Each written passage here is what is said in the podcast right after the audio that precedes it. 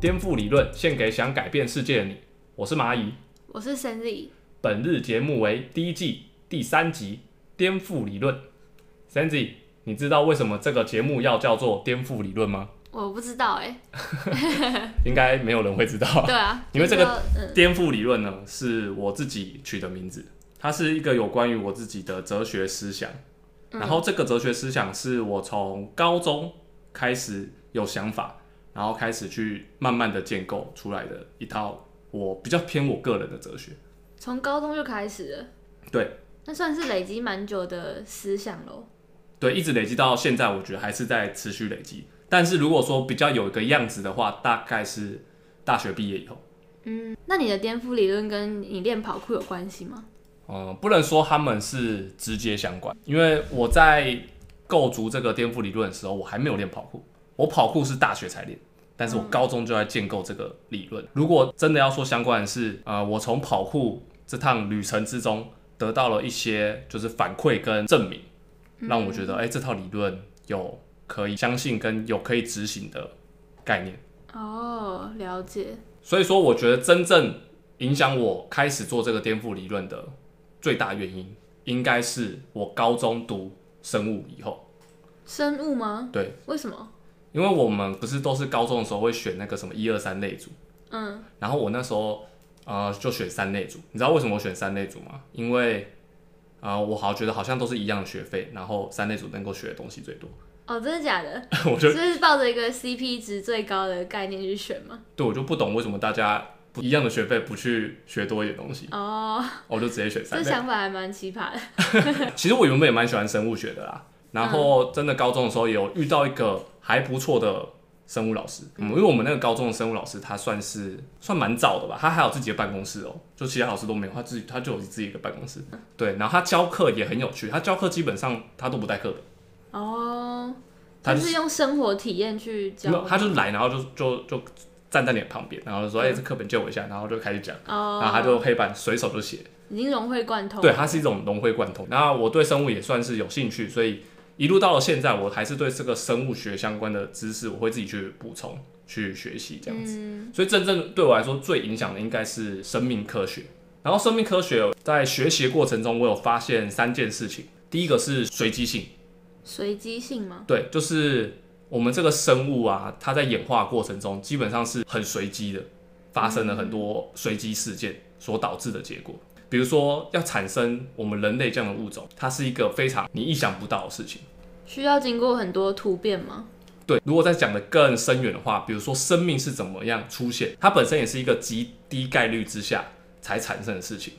就是物质跟物质之间碰撞的过程中，极低的几率之下不小心蹦出了一个化学物质，哦那化学物质再跟很多化学物质结合成嗯 DNA，它是一连串非常极低几几率的事情，然后连贯下去，慢慢的跑出来生命。嗯对，所以它本身是一件非常有随机性的事情。嗯大概这个概念，你懂这个随机的意思吗？嗯，可以。嗯，那这个生命科学呢，它有第二个特点是等比加速，然后你可以上网找这个地质年代，好，维基百科地质年代把它找出来，然后你可以查到这个地质年代的比例尺，好，从从这个比例尺呢，你可以看到我们这个地球的整个过去的历史，还有我们生命的演化。这时候我们就可以看到地球分为这个冥古宙、太古宙、远古宙、显生宙。哦，这个大家名词可能不太懂，没关系，反正就是指我们前面有很多时代，然后都很长，都是几亿年的。好，你不管它，反正我们现在是活在显生宙。我们把地球这些整个历史把它当做一年份的话，我们所在的显生宙大概是在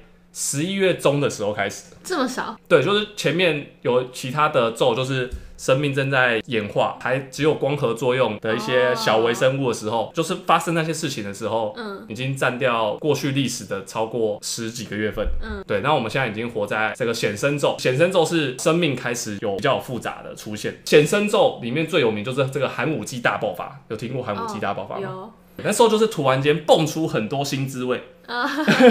就蹦出很多不一样的物种，呃嗯，非常复杂的物种，像比如说恐龙呢，是出现在这什么侏罗纪啊，这个比较有名的，嗯，这些呢都放在里面，都在显生咒里面。那我们是显生咒里面的新生代，算是最新的吗？对，最新的。那这个新生代大概是一年中的大概十二月二十五号到三十一号，就圣诞节到跨年之间，就大概六 天，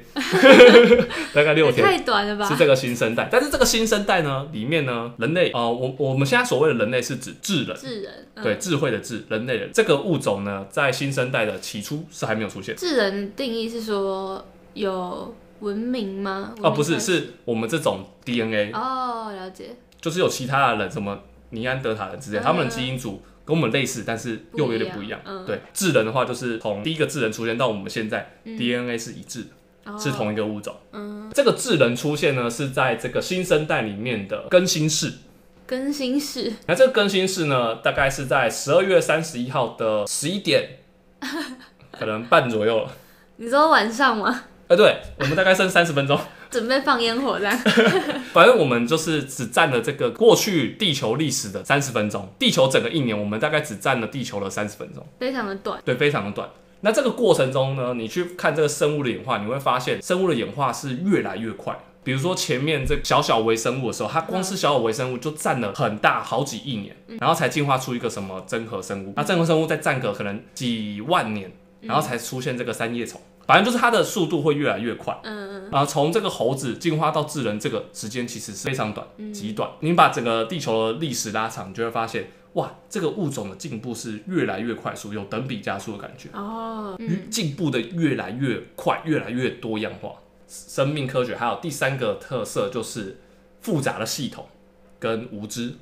其实主要是复杂系统。啊，无知我只是附带，像我们刚刚不是前面有讲这个生物的等比加速进化吗？嗯，所以对进化越多，它的身体结构就越来越复杂，然后系统也会越来越厉害。越多生物的地方，就是多样化生物的地方，整体就会显得越复杂。好，比如嗯说台湾一个区域好了，有各种生物，可能有十种，好就你就觉得很复杂。但如果放到整个地球，可能是上千种，那它就会更复杂。哦就是生物越多，那个系统就越来越复杂，因为可能是我吃你，然后你吃其他更小的生物嗯，然后更小的生物就会反过来消化我，哦，就我消化死掉的我，嗯分解者，它就是一个非常庞大的系统。后面为什么讲到无知呢？就是在这个非常复杂的系统之下，会显得我们很无知。嗯，就是不知道的事情永远还有更多，对，因为这套系统太复嗯杂，它是一个成千上亿年的一演个化，累积，对，然后就会觉得说，哇，我们非常无知，尤其是在读生物学的时候，我就会觉得说，哇，有好多我们不知道的事情，嗯。还在我们还在不知道的状态下，嗯，那是不是有点像你上次讲到真理，就是我们不知道的事情永远比知道的还要多，所以很难去找到所谓真理。如果要知道真理的话，我们就必须要不断的一点一点的知识去把它了解，然后嗯把它统整在一起，嗯，慢慢的去理解这个世界。对啊，大概是这种概念。这个生命科学，你会觉得说好像只能套用在这个生物嘛，生物里面，嗯但是那个时候的我突然间就把它带入到社会学上，就我觉得，因为我我们人是生物嘛，社会是由人组成的，所以它其实就是可以用生物来解释社会。哦，欸、理这论观上点还蛮有趣的。对，以前我们读书的时候会觉得，哦，社会学归社会学，生物学归社会学。但是理论上，呃，我们人是生物，所以生物学所发生的事情，理论上在社会学会发生同样的事情。或者说社会学这个本来就是由生物去衍生出来的一个东西嘛。呃，就像我们上一集有提到政治的时候，我们会说，政治其实是本来我们基因里面哦，呃就会去执行的事情了。因为像大猩猩他们也会有，他们也有他们的政治系统。嗯，对，所以生生物学有有发生的事情，社会学必有。所以社会学其实就在解释我生那些生物发生的事情嘛。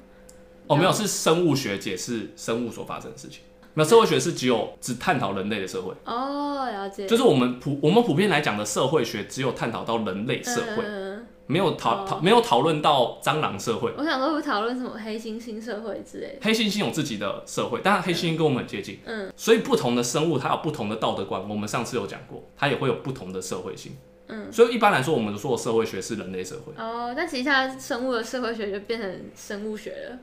对就归纳在生物学。没错，因为我们在读生物学的时候，常会谈到这个生命的聚落的嗯问题，就是比如说狼跟羊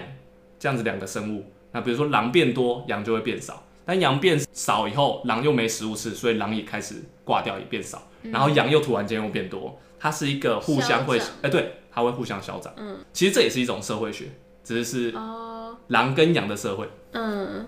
那也是一种生命循环的概念吗？对，可以这么这说。样子，对，所以理论上生物学会产生的事情，社会学必产生，嗯，但是你不能用社会学解释所有生物学的事情。啊用前面我刚刚讲的这三件事情，随机的、等比加速、复杂系统这三件事情，如果带到社会学的话，理论上都会存在。嗯，所以我们的社会其实应该是随机的。哦，社会其实是等比加速的，社会其实是很复杂的系统。但是呢，我在高中的时候就有一个疑问：我们在高中读这个社会学的时候，常常社会学给人家感觉他会一直跟你讲说社会是稳定，嗯然后社会的进步是渐进，然后社会大众呢是有智慧，就是历史课本里面哼，会感读起来就是觉得哦，文明是循序渐进，然后演化就是嗯一个历程这样。如果长时间放的话，可能是这样。嗯，但是它的进步跟大家想象不一样，可能不是这样子，就是一个线条一路都上去，它可能是上上下下、上上下下、上上下下这样子，哦有点像股市，你知道吗？就是上上下下，呃，但是总体来说可能是慢、非常缓、非常慢的在往上嗯进步的感觉。可是我们人的生命寿命只有一百年嗯不到，嗯，在这过程中，你可能都还没有经历过可能一个上下哦，哦你的生命就已经结束了。所以很多人会觉得，哦，我活了一辈子，然后没有感觉到人类社会在进步这个感觉，因为看不到啊，对，看不到。对啊，但是你在读历史课本就觉得，哦，觉得哦，人类好像有进步，有啊有啊，就觉得哦，你以前的历史人物好笨哦，这样也会这样吗。啊会耶，事实上，以生物学来看啊，嗯古代人类跟现代人类的智商其实是一样的。然后我们今天就会聊到说，到底我们跟古代人到底谁比较聪明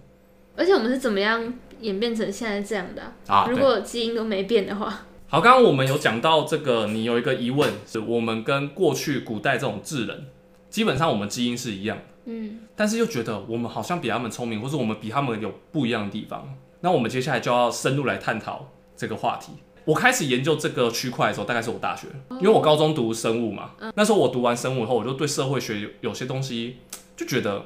有疑问吗？对，有疑问。然后到大学以后呢，我又自己去科普一些书，然后这些书它主要来讲的话，它称作是文化生物学，或者是说社会生物学，算是把社会学跟生物学融合吗？没有错，算是一个融会贯通的概念。嗯但是主要来说的话，就是用生物学的概念去解释社会，哦，跟用生物学的概念去解释文化怎么产生的。那这个的基础是要你要先相信演化论，是不是？啊，当然，目前演化论还算是蛮实打的啦，就是嗯哦蛮耐打的，嗯对，就是还不太有人敢就是随便乱挑战这样，嗯顶、多是在网络上面造谣而已，哦，对，还没有办法有人敢真的拿出论文去跟他对干的那一种。嗯那我在大学的时候，因为读到这些书，才发现哇，终于解决我过去的某些疑惑，嗯，你就觉得国外已经有这么多牛逼的 人，这么牛的人，他们都已经把生物学跟社会学还有文化这种事情已经融会贯通，可以解释的出来，嗯让我可以消除我原本的疑惑。而这个文化生物学类型的书里面有一本，算是我最推崇也影响我很深的一本书，叫做《自私的基因》。哦，对这一本书你有跟我提过过，哦，我以前有跟你提过过吗？对，这个《自私的基因》它的作者叫道金斯。那基本上我非常不推荐大家去看这本书，哦，为什么？ 我觉得他这个人有点太鸡白了。哎，怎么说？ 很好奇，他真的是非常唯物论，就是什么都是以基因的角度去切入吗？对，所以他的书名才叫《自私的基因》，他的书名就是一个比较、嗯很耸动的标题，嗯对，然后你觉得说哇，自私那个基因好自私啊，嗯，然后他就会用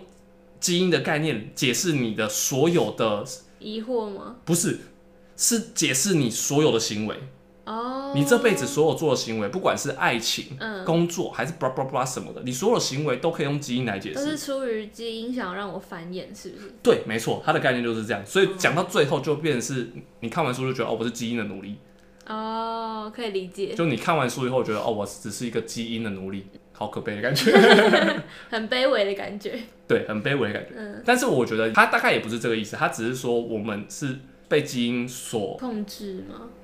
嗯，有点类似这感觉，但是我们有了理性思考，所以我们也许有机会打破这个僵局。哦，你好像跟我说过迷音这个东西，所以你已经知道迷 因了，啊也是你跟我说过。 啊那你你你知道什么是迷因吗？你是说透过模仿而传承的一个文化吗？哦，不是不是，就是网络上一些好笑的东西吗？哦，我以前以为是这样，因为一讲到民音，大家可能就觉得是网络上面一些好笑的梗， 那应该算是民音的浓缩吧？不能这么解释。哦，所以，我们现在来好好定义这个基因跟民迷音因，它到底差在哪里？其实“民音”这个字是源自于《自私的基因》这本书，哦，真的吗？对是同个作者定出来的？对，就是是这个作者定义的这个“民音”这个字。哦，对，所以这个书也蛮久了， 有一阵子了。嗯他为什么取民音呢？嗯，因为他觉得民音跟基因它是相对的，所以他就用了一个比较类似的词，都有一个因子的感觉，嗯然后去把它相对拿出来讲。那我们现在来定义民音啊、一样是维基百科。 民音是承载文化思想、符号或实践的一个包含甚广的单位，可以透过包含但不限于宗教、谣言、演讲、手势、新闻、知识、观念、习惯、习俗，甚至口号、谚语、用语、写作、用字、网络爆红事物、仪式或是其他模仿主题可模仿的现象，从一个头脑传递到另外一个头脑，有点像是学习这样。 哦，嗯嗯，整个脑袋已经炸掉肉肉等对，肉肉的。总之，它的简单来讲的话，就是民音，就是它是文化的基因。哦，我觉得这样解释这样讲我就可以理解。对，这样解释就会非常的清楚跟简单。嗯，可以想象对，那基因有什么特点？怎么样才算是一个生命，一个基因？能够繁衍吗？对，它能够繁衍后代嘛？那它繁衍的话，就是要能够自我复制，因为它如果没有办法复制一个的话，可能就自己就死掉。对，所以说，它的意思就是指民音如果是文化的基因的话，嗯，所以代表民音是有复制的能力，它会模仿跟复制。哦，那也是透过我们物种去传递吗？对，就是搞不好其实海豚有海豚的民音，哎、可是这样子，民音可以用生物学的角度去看吗？它本身就是生物学，哦，只是它是用生物学来解释文化这个现象，它是一个可以复制跟就是模仿的，所以那些网络爆红的一些好笑的东西，我们会称作迷因。哦，因为它是可以被流传的嘛。对，它会不断的很多人去模仿，然后不断的复制，越来多越越多人去喜觉得那个东西有趣，那个东西好笑，然后就会越来越多人都游泳这个知识概念。比如说我们这个年代人应该都知道星爷的一些梗，周星驰。哦，对，对，那但可但我不太知道。 对可能某些代就不知道，嗯，比方说一些习俗吗？哎、也可以这么说。嗯，那可是有大部大部分的东西会被淘汰掉，嗯就跟基因一样，就像人类现在身上的基因是还活着的嘛，但是在演化过程中其实已经死掉了，超过九十 percent 以上的基因已经淘汰掉了。然后才变出智人这个物种。对，就是这个我们常说的这个达尔文的那个演化论，给优淘汰掉优胜了劣汰都死光光了，嗯，最后才活下这个一趴到两趴的我嗯们对，那民音也是同样的概念，大部分的民音都会死掉，只会留下活得最坚强。哦，那我们现在所谓的观念呢、是不是也是民音的一种？比方说，不同世代有不同的观念，这样。哎、对，这个概念是对的。每隔一段时间就会有新的民音出现，然后不断加进来、加进来、加进来。有些啊，有些东西你觉得不合时宜，你就把它淘汰、淘汰、淘汰，然后最后只留下一个文化。那上次讲到的道德，是不是也有民音的成分？有一点，呃，道德的话就是更复杂的东西。那民音它是一个非常小的单位。我们现在这人类到底跟过去的人类都同样是智人，在一万年前还是冰河时代之类的，我们跟他们基因上面没有差别，我们的脑袋的智慧是一样，但是我们所传承的民音数量不一样。所以说，民音它这个东西呢，为什么它这么重要？我们要特别去讲，因为它决定了我们现代人为什么比过去的智人更好，应该说是更有智慧，因为我们传承了更多的民音，就是从古至今不断在淘汰跟演化这些民音。呃，讲的直接一点的话是文化的传承，我们的文化不断的在进步，嗯不断的在淘汰觉得不适合的东西，不断的在进步之中。那那个进步是不是也是有一个等比速度？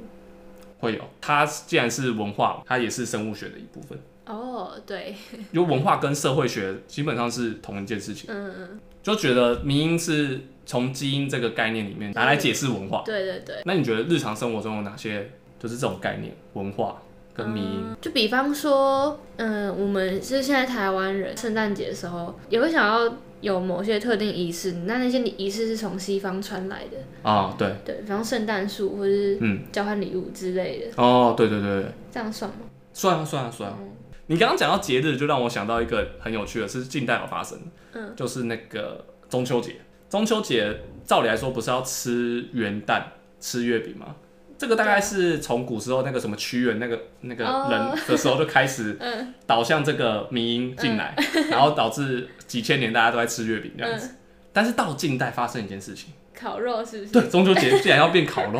哎、为什么会这你知样？道中秋节为什么要烤肉吗？为什么？因为有个那个就是烤肉酱的公司，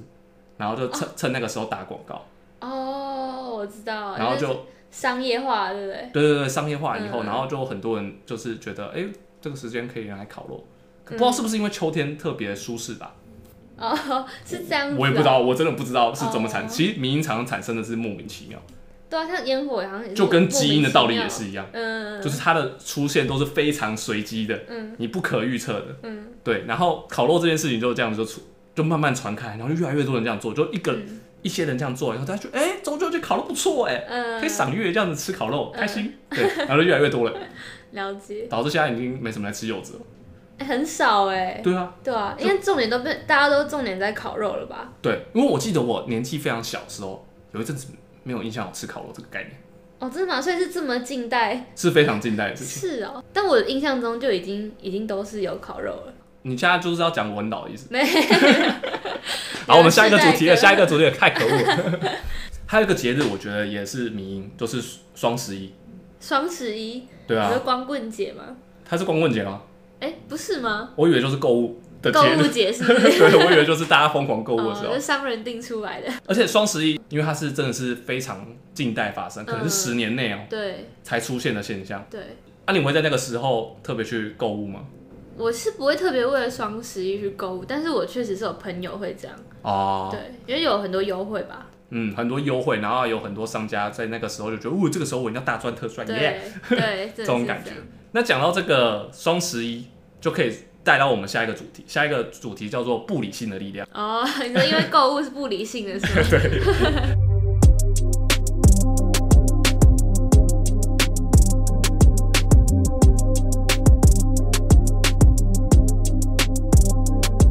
你明明就可以在一年份的各个时候都去购物啊，对啊，但那、你为什么要在双十一的时候这么火力集中？就可看到优惠，然后也也不会觉得说自己是不是需要，然后就买了。你知道我们常常这个在读那个行销学啊，一个概念是，就是消费本身就是不理性，哦，真的吗？都是需要一个冲动，是不是？对，就是消费常常是冲动，超过半数的消费是你没有必要，嗯都是不不太理性的选择。嗯。对，如果你凡事都用理性的看待的话，大部分的消费是可以舍弃掉。那如果说我我需要穿衣服呢，就只是基本的衣服，这样算吗？如果只是基本的衣服的话，你也不用买这么多，甚至不用买款式这么复杂。哦，你在购物的过程中，大有很大的比重是有关不理性，但是这个不理性不是说不好，而是说就是它不是一个绝对必要。嗯嗯，了解。像食物的话是绝对必要，但是你事实上你可以只吃某一种白馒 头这样，某一种餐嗯健康餐。假设假设我们真的出品一个超级健康餐，然后你三餐就照照吃那个嗯，都不换口味，但是你身体会活得健康，腻死 但你会很健康啊。吧。哦，你平常都还会去买一些非常不健康 可的，是这会不会影响到生理健康？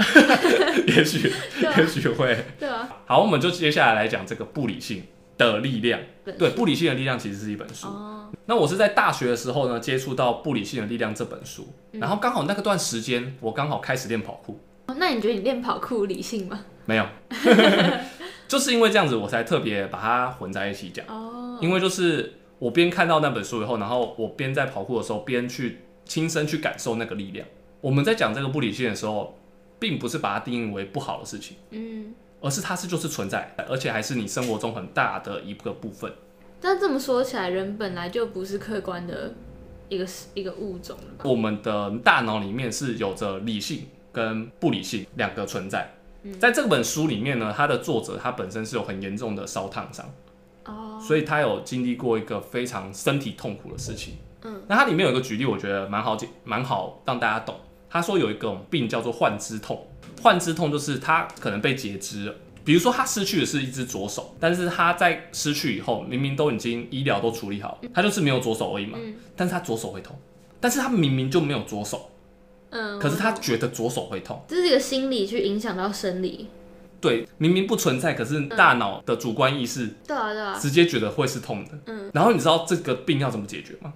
怎么解决？这个病的解决方式竟然是帮他装上左手，帮他装上假的左手以后就不会痛，哎、为什么会这么神奇？超奇怪。就是以物理性质来说，我没有左手，我左手就不会痛啊。嗯，你装上一个假手，那也是假的啊，我没有必要为嗯了假的东西。他会意识到说，哦，我有一个假嗯的哦左手。可是他的心里知道那是假的啊，他的概念是他原本没有这只手，对，那照理说就不会痛，但是他却感受到左手会痛。就比如说他他是整个从手腕以下都断掉，但他觉得手腕以外的地方会痛，嗯，那反而装上了一只真一只假手以后，那个痛觉终于消失，他就觉得哦，我好像真的得到了一只手，但那个明明就是假的，那他是觉得他得到一只手，但是就不会痛。他不会直接讲出来，可是就是这个现现象就消失了，所以人类好会妙哦因为这个你只是装上假的手，嗯，而改变你的大脑的想法，在这个现实之中，你并没有回来这只手，嗯，哦，之之前听到有人好像说，减肥的时候就在那个饼干包装里面装蔬菜，这样嗯然后就以为自己吃到饼干，是这个概念吗？ 是这样吗？我不知真的会道，有这种感觉吗？我不知道啊。可能是如果他真的是这种产生这种幻觉的话，是对是同样概念，但是他这个幻觉也太厉害 了。对他，他里面提到这个举例真的是让我大开眼界，嗯，原来人类大脑这么不能信任呢、欸对啊，真的就我们一直以为大脑是一个有理性思考是不是？对就其实理性也很不理性。你接受了外部资讯进来以后，但是你的大脑却分辨的跟实际状况不一样。跑酷跟这个不理性的力量有什么关系呢？我当初去练跑酷的时候啊，是有两件事情，就一个是我本来从小就喜欢这样跑跑跳跳，那另外一个比较理性来看的话是，哦，我想要用这个跑酷，然后来做我的事业，因为那时候台湾很少人在练，嗯然后我想要做到一个可以有教练等级的人，嗯，这样算子是把这个东西带入台湾。有点类似这感觉。嗯，对，那那个是比较理性的部分，但是不理性的部分就是我只是觉得它很好玩，哦，就也没有多想。我在跑酷里面还有感受到另外一种不理性的力量是，如果我理性的去判断每一个动作的话，嗯，那我可能什么动作都练不了。哦因为每个动作都有风险嘛。对，然后如果我每个动作都要等人家教我的话，嗯但是我因为我活在一个台湾跑酷还很早期的年代，嗯那时候能教我所有动作的人不多，学个皮毛，但接下来你就要自己去爬研究嗯国外的资料，对，然后跟自己去尝试动作。那你大部分都是自学吗？对我真的是超过一半是自学。那真的蛮辛苦的欸。对啊，可是我就会发现，如果你要自学的话，你不能够只是用理性的去分析这件事，因为你一旦分下去，你的失败几率都很高，就是可能都五十趴、三十趴的失败几率。而且受伤几率应该也蛮高的。你如果是一个非常理性的人，你就完全不会选择这样子的事情去做，嗯，因为医生一定会跟你说啊，你这个你现在去做这样的事的话，你三十趴或者四十趴的机会，你都会受伤，嗯你迟早会遇到。嗯，那你遇到了吗？受遇到很多，非常多。我遇到那些伤都是，如果有更好的系统可以学习的话，就不会受那样的伤。我那时候会觉得说，很想要有更好的系统，但是我后来反思这件事，后来发现这是无可奈何，为什么？因为就是没有那那些东西存在啊。那没有那些东西存在的时候，你只能用身体去尝试。哦、那那啊你你你可以当那个系统的第一步。当然可以，假设我已经建立了一个比较好的系统，嗯那后代人他学了这套系统，他已经变得跟我一样厉害的时候，他变得比我厉害的时候，他还是要进入到那个状态。哦，可以理解，就是你只要到达一个需要超越的。超越的境界的时候，你就要使用这个力量。嗯，你如果那时候还在用理性的看一切的话，你什么事情都做不了，你反而要有一点脑冲，你知道吗？需要有点冲劲。，对，需要一点冲劲，有点创业，我觉得概念也是一样，嗯，就是脑袋突然间爆炸的 感觉，觉就得是啊，我不管了，我要冲了啊，那个管，冲动对，我不管了，我就是要做了，这样就 子，跟购物一样啊。对，就是不理性这个东西，其实推动我们人类整个生命之中很大的一个部分，嗯，甚至是超过一半。是因为这样可以利于繁殖吗？是不是利于繁殖，我不太确定啊。对，但是我很确定这个，嗯，性行为确实是一个冲动。 哎、对呀、这样子就是透过这个行为，然后去繁殖啊，所以才会有这个欲望，是不是？或是我们对食食物，食物也是一种一种必须，一种欲欲望。嗯，感觉好像我们基因之中认为很必须的事情，它都会全部把它调节成渴望。不理性，就会直接想要去做那种感对觉，啊，对啊， 类似这种概念。然后我在练跑酷的时候啊，我有发现一件跟这个生物学很有关系的事情，嗯，就是你要接受这个世界的不确定性。哦，这个世界的无常性嘛，我年轻的时候练习的时候一直有苦恼，就是我可不可以避免所有的受伤？因为我受过很多伤，它是会有后遗症，或者你会很难过。就是如果可以避开这些伤的话，嗯，也许我就能够之能后力更好是吧？对对，你会有这样的想法。嗯可是，就是我看到一些国外的其他运动员，就是讲讲了一些事情后，然后或者是自己再去探讨以后，就会发现说那个是无可避免。嗯就是你假设啦，我得想要成为台湾一流的这种运动员的话，我就势必要接受那些伤。就变成一个是过一个过程，嗯对，它是一个过程，只是它发生在什么时候而已。我不是说哦，你就一定要立刻受 伤，不是那个概念哦。他意思是说，你如果前面有更好的知识的话，嗯你可以先去学习那些知识，这样你可以避免那些受伤的因素，降低受伤的可能性。可是当你全部学完的时候，没有人可以教你的时候，嗯只能靠你冲撞。去冲撞的时候，你就会觉得哇，好多不确定性，你就不确定自己的能耐到哪里，不确定我再努力一点的话，我会更进步。可是会不会是啊？我再努力一点，会不会就真的就直接受伤？对啊，那个临界点，但那个平衡也很难，你因为你不可能会知道吧？就是要试了以后你，总是要相信自己做得到，然后去试，然后就受伤，但是受伤才会发现哦，原来我临界点在这里。下次我不要太练太多这样子。呃，久了以后，你就我就会发现说，其实它无可避免，就是你当运动员，尤其是这种极限运动员的话，对啊，你你逃不了这个件事情。嗯如果你真的想要成为一流的话，嗯，你逃不了，逃避不了，迟早会发生，只是在什么时候发生。至少不要发生在你那个还在学很简单的动对作的时啊候。对啊，但是你在一流的境界的时候，你总是会遇到这些事情。你必须要突破的时候，你就会遇到突如其来发生的，你你要得接受它。那这这件事情就让我完全的体会一句很重要的话：成功只是偶然，失败各有原因。这就是样你自己悟出来的一个道理，这句话如果套在我自己练习跑酷的时候，就是就是我练习成功一个动作，其实只是一个偶然而已。其实我在成功之前，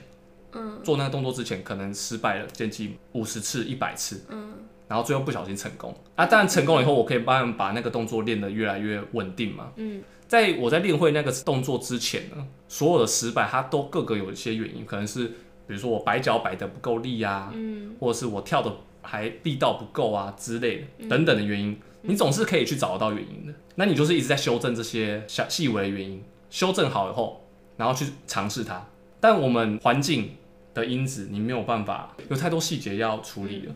所以你你不其实没有办法这么理性的去一个一个都照顾好，你只能照顾个大概啊。有些时候就是你刚好一个心情好，身体状态好。对，然后那天刚好也吃得很饱，身体比较有能量等等的，然后不小心就把那动作练会了，哦，又或者是朋友刚好在旁边，然后刚好有，肾激励上腺素，对对对，然后你就不小心做成了，那么一次，嗯那那一次你就可以把它再练得好，因为你有一次尝试成功了，嗯，你就会对它比较没有那么恐惧，然后你就可以对嗯慢慢慢把它练把握，就是把突破那一次非常难，哦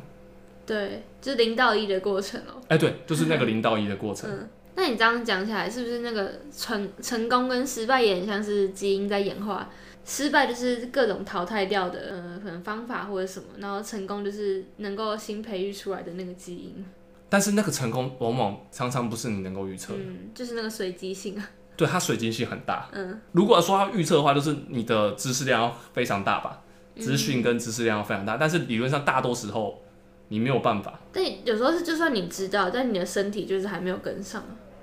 对，因为身体的话更有更多的不理性的力量存在，嗯，你没有办法只用理性的思考去判断。有时候也不是你真的，你你当下想着我要到这个力道，可是你身体就是没有达到，或是超过了，对，会有很多那种状况，嗯，所以就让我体会这个成功真的只是偶然这件事情。哦，对，那从这个概念去讲话，就会对应到我们第一集有讲到的最后的问题说这个成功学真的存在吗？哦，为什么第一集会问到这个问题？就是我们本集的这个内容的这个结论，这个成功只是偶然，会让我觉得嗯成功学如果真的存在的话，那应该要告诉大家成功只是偶然。嗯，因为成功是 相对的嘛，相对于失败来说，可以这么说，而且成功相对来说好像是少，因对为你大多时候是用失败累积而成。对，对，所以我不是很喜欢那种就是成功学是讲的好像你做什么做什么做什么哦，你就注定会成功哦这，种现。在很多那种账号啊，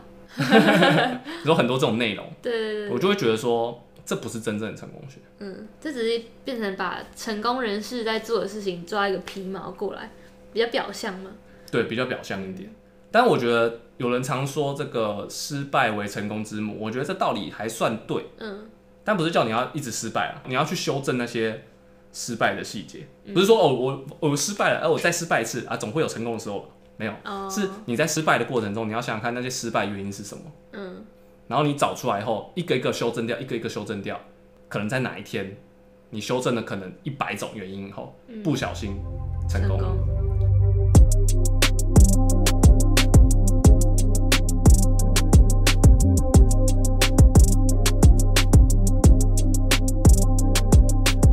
好，理解这个成功只是偶然，失败各有原因。我要讲另外一段故事。什么故事？这故事是我大学快要毕业的时候发生的。我那时候不是说我大学才开始练跑酷嘛，大概是大二的时候，嗯，然后也有读到这个《不理性的力量》这本书，然后我学到很多这种心理学的东西，我就对心理学有产生一些兴趣，嗯，这样子。然后到了这个大学快要毕业的时候呢，我就常跟同学玩一些有点像是发问问题的社会小实验。嗯例如什么问题？就是比如说，觉得班上哪一个人是你会想要跟他结婚的，就你一定要选 一个。这系列问题都是你不管怎样都要选一个，这听起来像小女生会问的问题。是吗？对啊， 有另外一个是比较 over，就是班上选一个人当你的一夜情对象，哦，然后或者是问说班上选一个人你觉得最聪明。那为什么要问这些问题？对那时候只是觉得好玩哎、哦，就因为那个有点像是真心话大冒险，啊对，就我们大四人的时家候，喝酒的时候，然后哎、会对对对，我们就是喝酒或打牌的时候，哦嗯，输了人就是真心话大冒险嗯这样子，而且我们是真的都很诚实的这样，我们不会胡乱啊，就是真的是诚实讲，嗯然后就会就会很好笑这样。那女生听到应该会很不爽吧？没有那个游戏只有我们男生自己在玩，哦，但是到了我们最后要毕业的时候，嗯我竟然跟另外一个朋友把这个游戏直接带到谢师宴上面。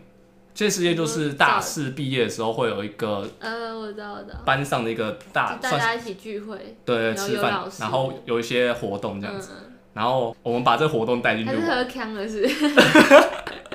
然后我就负责设计题目，因为向来这个游戏都是由我先发起的哦也是我们当主持人这样子。就感觉好像可以观察到一些人类学的东西。对，那当然我们一开始只是为了好玩，嗯但是在玩的过程中呢，就有人哭了。为什么？状况是这样，就是我们在设计题目的时候，大概有二十题吧。嗯，我们会我们在活动之前，就是全班都在的时候，问卷设计出都给来，大家看一下，然后对发给大家，然后填写，哦，然后不具名，写下你的就是各个问题的答案想法嗯答案。收集起来以后呢，我们就会用有点就是计票的方式统吧，计学哦，就比如说有很有几个人就投 Sandy 最想跟他一夜情这样子， 嗯，然后最后统计出来，哇，Sandy 最高票，恭喜恭喜这样子，我这们我就该高 兴吗？就是被投的人该高兴吗？该高兴嘛，因为我们会送礼物，哦哦 哦，对，我们会在那一天正式的时嗯嗯候嗯送礼物，对，送什么保险套？我们都会送对应的礼物，哦，可是礼物不是我挑，嗯嗯所以就不干我的事，嗯，对，其实那天整个游戏都还算玩的蛮开心的，因为大多的东西都很好笑，嗯，大家就觉得为什么会是我哦嗯之类的，或者觉得很尴尬、很好笑这样子，但是因为都大四了，反正都要毕业了。对啊，这些大家应该也都是熟的吧，就没差，对，，就这种东西就是哦，我知道你知道又怎样这样子，嗯反正都过去了，反正也不会真的发生。对，也不会真的发生，嗯也无所谓啊。要要是真的发生，你你们就去发生啊，关我什么事？ 对你如果是在大一大二发生的话，那就会你哦还之后还会遇到就小尴尬啊、对，但是有一个题目出现，有一个题目是如果班上选一个人、把他杀掉，哦，问这么尖锐，这也太尖锐了吧？这问题，这题目那时候是这样，我写出来以后，我觉得不太妥，哎，真是，那我我等一下，很你知道我讲完，我个人觉得不太妥，嗯然后我就跟我那个朋友讨论，就我这个朋友竟然说不会啊，还好，你那朋友真的很强啊！只能说我跟我那个朋友道德观都有问题对，对对，你们道德有偏差。对我们道德有偏差。哎，真的是大家还真的去去写哦，没有人跳过吗？没有，我们不是禁止跳过，哦，真的哦，禁止跳过，这这个很尖锐哎。所以说就真的跑出这样的答案。但是你他他也没有到非常高票，因为可能你等个五六票搞不好就第一名，哦有时候是这样，因为我们班上可能也才三四十个人，哦，你可能有时候等个五到十票，差不多就已经。可是你听到一定是作何感想吧？对啊，如果是你，你是最想 最希望被杀掉的哦，我是没差、欸。哦，你是很好奇是我是不是有什么什么点让你想要杀我这样？可能吧，但我觉得那随便一个人知道都不会太开心，所以我那时候觉得这题真的不太妥，但我朋友说还好，哦，这个 这个真的太太难了啦。对，太 over 对了。啊，对啊，被选的那个人他当下就就不是太开心，就是有点难过啦。对啊就很难而且这原因也也会让人家很匪夷所思啊。哦，我们没有写原因的，对啊，所以就他是才问会，卷不会有原因，所以那个人才会更疑惑啊。对，就会觉得我是哪里对啊做不好、对这啊种感觉。然后我那个朋友当然还是很负责，就去安慰他啦，哎、这好难安慰哦、对，超难，对啊， 超尴尬， 超尴小尬尴的。尬。对，那这件事情就是这样的发生。但是我从中学到一件事情，就是那个人是女生，被投的那个人是女生，哦然后她在班上算是属于比较边缘吧，呃，就是她蛮上进，很喜欢读书，嗯，然后就是班班上的这些课业她都做的很好认的，真学习对，她啊是很认真学习那种人。然后平常我也不觉得她有惹什么人。嗯，然后他却被选到的原因，我自己觉得不是有人真正的非常讨厌他，嗯，或是跟他结下梁子或结仇，只是单纯的觉得杀了他无所谓。哦、我自己后来的判断是这样，那就是一个比较性的问题了。啊对，就硬是去问这么尖锐的问题，大家当然是觉得嗯没有没有什么人好杀的吧？嗯，对，不会有人就是我跟他已经结到梁这子，比列那什么列车问题还要尖锐，更更更难去选呢、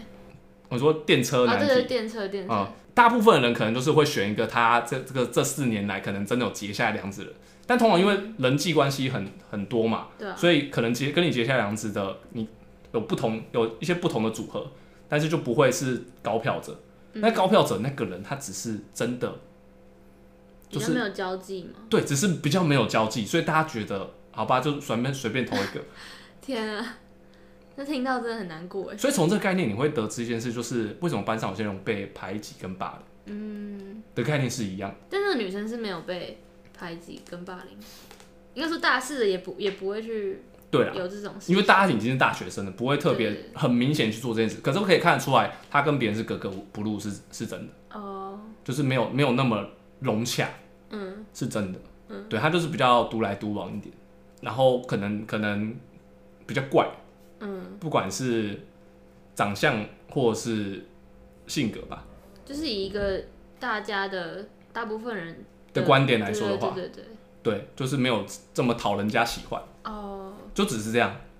对，真的不是他的错，完全就不是他很的错，心疼哎，对，这样听完有点心疼，就对是啊，对啊，所以从这件事情就让我学到这个接下来我想要说的这个结论：极高的几率之下，多数会压制少数；极低的几率之下，少数会颠覆多数。极高永远不满一百 percent，极低永远不等于零 percent。这个结论叫做多数会压迫少数，少数会颠覆多数。嗯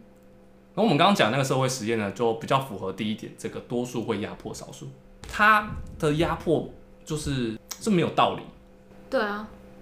那就跟你上次讲到的那个道德也是说，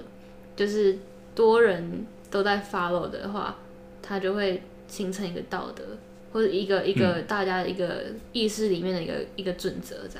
样。道德是从这个多数会压迫少数，少数会颠覆多数的这个概念我去讲解的，嗯，因为道德也是一个大家的群体共识。对啊，那所以我们在做那个问卷，问卷其实就是群体共识，你知道吗？比对啊如说我们投出来谁是最聪明的，那个就真的是班上相对起来大家对啊觉得比较聪明，对啊，或是投比较想要一夜情，可能就是他的外貌，可能是大家比较喜欢的。嗯，啊，可能想要结婚的，也许是哦，那时候很好笑能力是很好，投一夜情跟投结婚的，完全不一样。 对，两个男两个女都不一样，嗯，对 啊，因大家为很担心哎。大家都很会判断。对，女生选男生的，大家选一夜情的，就是比较比较高比较壮，哦，然后想要结婚的是反而矮矮，然后但是有钱， 啊，只是有钱，也不是能力的问题没有他人也不错啊，哦他真的人也不错，人不错又有钱，他也不会长得不好看。啊，就可以嫁了这样。也可以加 好好丈夫这样。我们刚离题太远，嗯我们回到这个多数会压迫少数，少数会颠覆多数，那就让我学习到这个多数啊，他会没有道理的直接去压迫少数，是没有原因也没有道理，直接就会发生。然后呢，少数会颠覆多多数呢，是我自己后来再增加一个概念，是我在观察这个基因、迷因这些东西的时候。哦，我们刚刚不是有讲到基因的演化跟迷因的传承，它都会突然间出现一个新的，然后慢慢的突然间又变成多数了嗯。这种概念。但是那个少数好像也是要，就像你讲，要有某某种冲劲嘛，或是某个特异的东西。对，那个少。数应该是要有一个特殊的东西足以颠覆对啊，对啊。大家的哦，所以颠覆理论。所以这个整套来说的话，我就会称它为颠覆理论。嗯，对，就像你刚刚说的这个迷少数，比如说某一个刚出现的迷因，它要怎么扩散出去？嗯它一定会有它的方法，但是绝大部分的都会死掉，嗯，只会有少数不小心，就是最好笑的，可以说是最好笑嗯的，不小心成功了，给流传了下来。其实我们有些网络的迷因啊，很好笑的迷嗯因，常常本人他也不知道会这么大的波澜，你知道吗？你是说那个迷音的那个图库吗？拍照的那个人哦、呃，对，或者是迷因里面的剧情那些哦，记录下来的那些人，嗯他常常他原本也没有想说他要红。嗯，它常常都是不小心发生，哦，嗯对啊，对啊，不一定是你刻意去做，就不小心戳到大家的笑点了。对，就不小心不知道为什么。嗯，那你硬要去讲，一定有什么为什么，但是就是有综合很多复杂原因，你无法完全了解，但是就刚好 get 到大家觉得一个一某个点这样。对，然后大家有一个共同的共识，觉得哎、这个东西那大家是不是意识里其实其实笑点是多少都是有有相同的嘛？每个幽人默或者是每个人对于幽默或是好笑的东西可能不一样嘛，嗯有不同，但是总会有一个交界点，嗯，所以就是有一个共同潜意识。对对对对对，对，嗯集那就体是意识对，那有点像是一种集体意识。那你的名如果不小心戳到大家一个集体意识的时候，就会整个大爆发。哦，你戳到那个集体的爆发，那个少数就会扩散，然后就变成多数了。对它就会有一天就会变多数，嗯，但它就会回到多数又会压迫少数。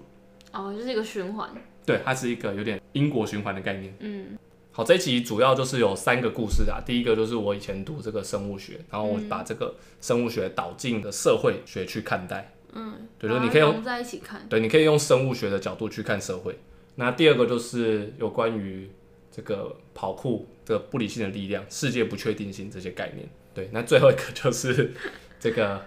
多数会压迫少数。嗯，我们当初哇玩了一个社会实这个例子验，很极端啊。对， 就是总共这三个故事混在一起。那我最后得出了这个结论。他也不是说我经历过这三个事情就立刻得出这个结论，是我事后再把它好好的整理。我觉得还有很多共通的点，然后跟后来自己发现很多社会现象，把它综合在一起。算是蛮会联想的欸，这三个事件都蛮不一样的。对、啊，尤其第三个事件基本上都是我的错。对对，真 的。其实我真的不是刻意的要我我想要研究这件事情，然后我故意用用了这件事情，然后去学习到这个事情，嗯是我不小心犯了这个错，然后但是我还是从这个错误中学到一些事情。嗯，对，是那这个你概跟念。你朋友应该是本来就蛮玩很开，是不是？对我跟我那朋友，我们尺度很大。对我们尺度很大，嗯我们就是什么都可以讲。嗯然后，如果我们自己私底下的话，什么什么干话、什么直接话都可以明讲，嗯对，不会就是太过于拘谨了、嗯就觉得只要事实，干嘛直接讲出来？嗯，对，不用不用在那边遮遮掩掩这对样。对对，但是因为是跟熟人才可以这样啊。对就把它搬上舞台的话，就是嗯就太 over，了对太好。这是我们不应该，确实确实是我们至少我们事后有道歉啊，嗯希望他不要放在心上。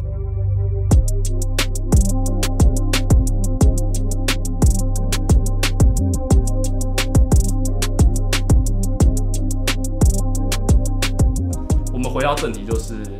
我们前面这三集最后导入都很重要一件事情，就是要如何这个探究跟如何抵达真理。嗯颠覆理论呢，就是我一个自己觉得比较有办法去接近真理的一个方式。哦，那这颠覆理论刚刚讲的会有一些概念，它这个多数压迫少数嘛，然后少数会颠覆多数，然后就觉得这件事情跟真理应该没什么关系。哦，我的我的概念是比较像是那个出现的新的东西，它会慢慢变多数，那它就是一个暂时的真理，暂时对，相对比较正确一点。对，相对现在它是对了，但是还是终究会在某一天又出现新的东西，又覆盖过它。嗯所以就是不断的进步，不断的覆盖过，嗯就跟我们这个生物演化一样，嗯，会不断的进步，不断会有新的物种出来，嗯然后变得更加的强大，或者新的文化出来更嗯加强势。那这个眼镜本身算是真理吗？还是说这是一个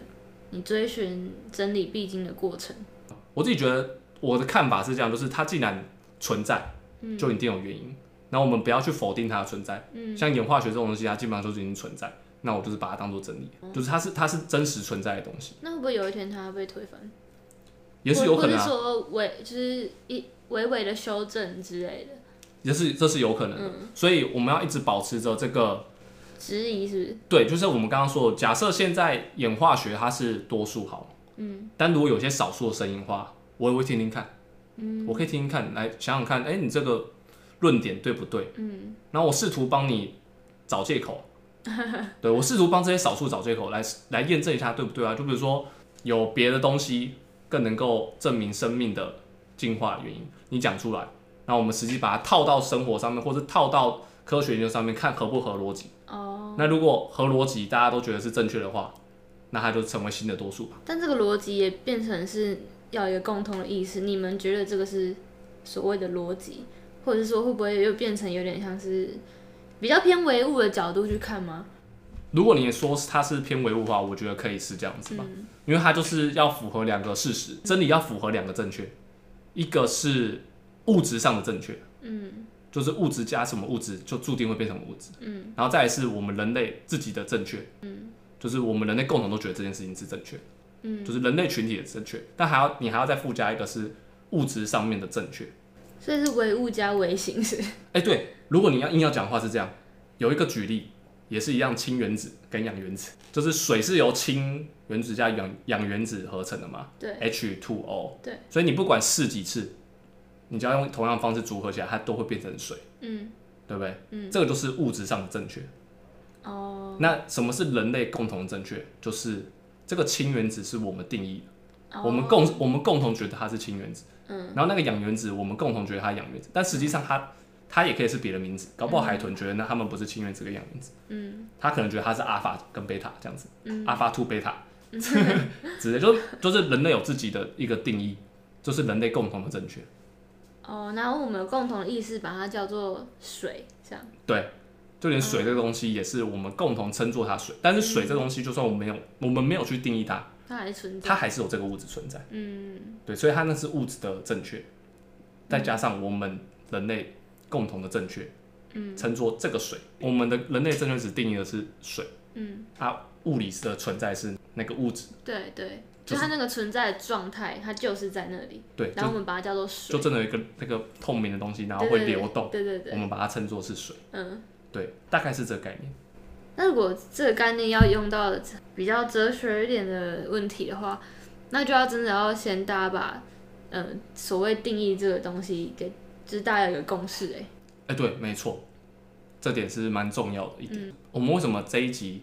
跟前面集都会很强调定义这件事情？嗯因为当人跟人之间讨论事情的时候，如果没有一个共同的定义的话，嗯，要继续讨论事情都会是在鬼打墙。对啊，大家有一些共同定义的事情的时候，才会把事情给讨论出来。比如说上一集有提到这个数学嗯是科学的语言，嗯那数学它定下来后，它是就是长那样。那你说这个，比如说一颗橘子，它真的是一吗？我也可以它说是十片的，因对为啊它里面可能有十片。对啊，对啊，但是我们就定义它为一嘛，这是我们的共识，那个一是一个共哦识，就那个单位吧，以对那个单位来说，它是一这样。对，我们有个共识它是一，那我们这样才能用那些定义、拿去做算式、计算，这样嗯哦子才出现数学。对对但事实上，所有东西你都可以把它称为一或是全。对啊，所以我那时候才，我记得那时候问了你一个问题，就是一加一是不是等于二？啊，对，因为有时候会想这个问题是不是我们自己定出来的嗯，结果？就一个橘子，一个橘子加一个橘子，真的会等于两个橘子吗？还是变成二十片橘子？嗯都对，都对，就是也都不你如果对用是物质来论的话，你可以随便乱说哦，这是这个是一，它也是 全。但是对啊我们就是有一个共同的，呃，就是在数学里的话是这我样的们运作。共同定义了说这个一就是那个橘子，嗯，只有包含整个皮跟里面所有的肉这样子，圆圆的一颗，嗯我们把它定义成一，这样我们就好算。哦，对，所以我们有了共同意识，有一二三四五六七八九十，嗯，对，有这个语言以后，我们才能够做其更他多事情，对其他复杂的算式，然后嗯大家才能共同交流这些数学算式。嗯对，那数学来讲的话是这样，它可以进进步成科学嘛？那社会学的语言是什么？就是各个国家民意啊的，吗呃，也可以这样说。嗯，如果说是最根本是民意，但是比较常见的话就是我们所读的这些历史国家的语言，哦，比如说英文嗯或是国文，嗯或是随便你其他的文都可以，就是这些语言就是你文化的基础，你的哦社会的基础。嗯对你今天如果没有学英文的话，你跟外国人就没有办法沟通，对啊，你们就不能够拥有同样的文化，嗯你们的文化注定会不一样。嗯所以，所以如果说要一统文化的话，一定要一统语言，哦这就是秦始皇做的事情。哦，那他他想很远啊，我不确定他有没有想那么多啦， 但是他的他的事迹是真的蛮屌的，嗯，对，但是他那个过程也是真的是蛮要很独裁凶，残是不对，是要很，凶残，对啊，对啊，也是很不容易，所以我们就会理解说这个语言它是这个的根本。那像你刚刚提到迷音，嗯你要讲这样讲话，数学跟这些中文或者英文，它本身也是哦也某都是民音哎，对，它也都是迷音，哇，因为它就那是哲学、神学也都是迷音，也都是，科学也是迷音，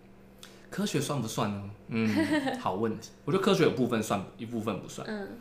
因为它就是多了一个唯物论，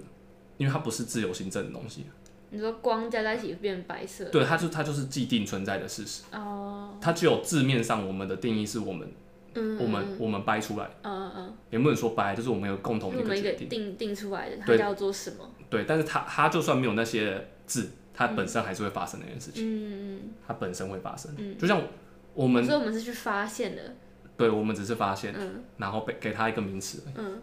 对，但它实际上本来就存在。哦，就我们不是在第二集的时候提到说，真理本来就存在，对不管有没有人类，对啊，真理就是存在的。嗯所以我们只是去试图的了解嗯，跟发现真理，但是真理不能够只是由我们人类爱怎么心里，你不能心里爱怎么定义就怎么定义，嗯这是不行。嗯所以真理不能是自由性真，嗯，它必须是我们去慢慢的挖掘跟慢慢嗯找出来。我在这个过程中，我就觉得说，我们的心中要有一种颠覆理论的思想，嗯觉得凡事都有可能可以再更新，嗯可以再把思想再颠覆过去。嗯你要一直保持着觉得总有新的东西，有可能可以超越现在旧有的东西。嗯，那可是你要同时又要接受现有的东西是暂时的正确，对听起来有点矛盾，对不对？嗯，没错。而且这样讲起来，你说要保持一个质疑的态度，就是任何事情都有可能翻新的话，就跟让我觉想到说跟真理的那个永恒也是有点矛盾的感觉。嗯，就是如果如果还是这个矛盾还存在的话，它就不是真理。嗯，如果有一天真的找到一个东西，它完全不会这样的矛盾的话，那它就真的好像是接近真理了。嗯，因为我们真理的定义是永恒不变的，对但是在我们在寻找过程中都还不是正确的时候，就会遇到这些问题。就是所以就都还是要保持一个质疑的态度。对，然后每一件事情都有可能在颠覆你的想法，嗯，对，所以这一个系列才会叫颠覆理论。哦，我自己觉得有些实际用途可以稍微给大家思考一下，嗯比如说，呃，通常政治上嘛，都会有很多两边的人觉得对方是可能是笨蛋，或是嗯或是不懂这样子。那你拥有了颠覆理理论的思想以后，你可以去做一个方式去试试看。假设有两个政党，一个是白色，一个是黑色，嗯那你可能原本支持的是白色，但是如果你拥有颠覆理论思想，你就要在这两个党在选举的时候，你去想想看黑色他们的理念或是他们的核心的东西，嗯试着去理解它，跟试着去解释它。嗯为什么它存在？因为这个道理是凡存在必有原因，所以它既然现在是存在，它是物理性质的存在。嗯那它既然存在，你就要找一个原因去解释它，嗯解释它为什么存在。那解释完以后，你再来决定说，这个黑跟白，你到底要站在哪一边？你觉得哪一边是更？你觉得哪一边是更正确？但你不要一开始就觉得反正黑就是白痴，嗯反正你自黑就是智障。嗯，但是它就人家就存在，而且还就是有这么多人支持还它。活得好好的，是不是，对，还活得好好对的、啊。既然他还没有还没有被淘汰，嗯我所谓的淘汰就是指完全消失。嗯当然，有些就是哦，看起来已经快被淘 汰之类，比如说中间有个小灰色字档，可能可能已经快快没有人支持了，嗯感觉就是濒临绝种嗯嗯的感嗯，觉。保育类的，没有保育，大家就想啊，你赶快退出 场，退出场。但大部分的时候，可能有两个很大的抗衡的力量。抗衡的力量的时候，你就要想一下，为什么对方这么想。哦，哎，或不说不定它的存在就是要抗衡另外一边呢、对，没有错。我这我们就上次有讲到左派跟右派，对对对，左派跟右派本身它就是一个抗衡势力的存在，嗯他们各自有存在的理由，在互相对抗。嗯这个概念是蛮类似的。所以当你遇到这样的问题的时候，你就要反问另外一边的中心思想跟他的想要做的事情是什么。嗯，然后去想想看这有没有道理，是不是？或者跟他们实际的行为有没有符合？其实大多时候他们这样做都有他们道理，因为它就是已经存在，它绝对有原因。呃，这个理论这样子有比较懂概念吗？嗯，到第三集之后有比较更更了解你整个呃叫做颠覆理论的这个核核心思想对对对对对，哦，不会不会说就是听完以后更不懂，嗯，不会耶，不会，就听完以后才比较稍微懂。对对对对，嗯开始进入你那比较奇葩的那个脑 袋边边的感觉，好， 比较奇葩是不是？对对，因为我在做这个系列的主主要原因就是，为什么第二集一定要先讲？因为这个颠覆理论它是为了真理而存在，就这个理论它本身并没有决定了什么事情，嗯它本身是为了去寻找真理，我们必须要有这样子的思维去通透，去试着用这个方法去接近它。接下来所有的后面的集数都会很常会用到这种方法、这种思想跟中心理念来去发现各种我们生活周遭的各种事情。嗯，就可以这个理论是可以套用在生活各种事情上的。既然它如果是真理，就应该要套用在每个事情上。哦，是要来验 算喽，验证。对，验硬套、硬套、乱套。 今天听了算是吸收很多知识啊，哦，这你百 觉得？科的也有。你觉得这一集跟第二集哪个知识比较多？我自己的话是觉得这一集的知识比较多，哦，因为前面可能还有带到一些偏地科的东西，那个部分其实我自己也没有到，就是非常的 了解全面啊。哦嗯嗯，这是他，因为你知道人一生能够所得到的知识真的是太有限了，是啊，对啊，所以能够拥有一些知识，然后分享给大家，已经算感恩惜福。对感恩惜福 啊。我自己是在高中的时候，对于生活周遭一些事情，尤其是社会的一些事情，算是启蒙人早哎、高中算早吗？嗯，我高中还傻傻的。我高中也傻傻的啊、哦，我是从高中的事情发现一些社会现象，嗯觉得好像没有什么解决之道，或者是好像有一些瓶颈，就会就会想说，我们有没有一种想法可以去突破它？哦，就是一个可以涵盖一切问题之上的那些想法，对，嗯就是试图想要找到一个方法，我们可以解答 所有。对解答所有的疑问、疑难杂症这样子。嗯，当然，这种东西我们说，我们前面有说过，这种东西其实近乎不存在，对啊，就是，但是我只是先暂时的相信这套理论。嗯，就提出一个这个可能性，让大家去思考。对，因为我觉得它就是一个暂时。它既然都叫颠覆理论，你要拿出你的理论颠覆我，我也没差。欢迎是不是？对，欢迎你，就就也没差，因为搞不好过了十年、二十年，有更多人想出更厉害的东西。嗯，而且甚至我这些东西也是看，你也随时在颠覆你自己。那我我也是看别人书所得到。哦，就我那时候大学的时候，我看到别人出的书，才觉得哇，原来国外已经有这么多人在研究这些事情。嗯就书算是站在巨人肩膀 上。对，站在巨人的迷因上，这个概念。对对对，所以我们要持续就是更新这个迷因嗯，不断的思想不断的进步，嗯就是这个颠覆理论核心价值，就是你要不断的思考，嗯然后不断的颠覆你原本的思考方式，嗯，不断进步。好，今天节目就录到这边了，大家拜拜。拜拜。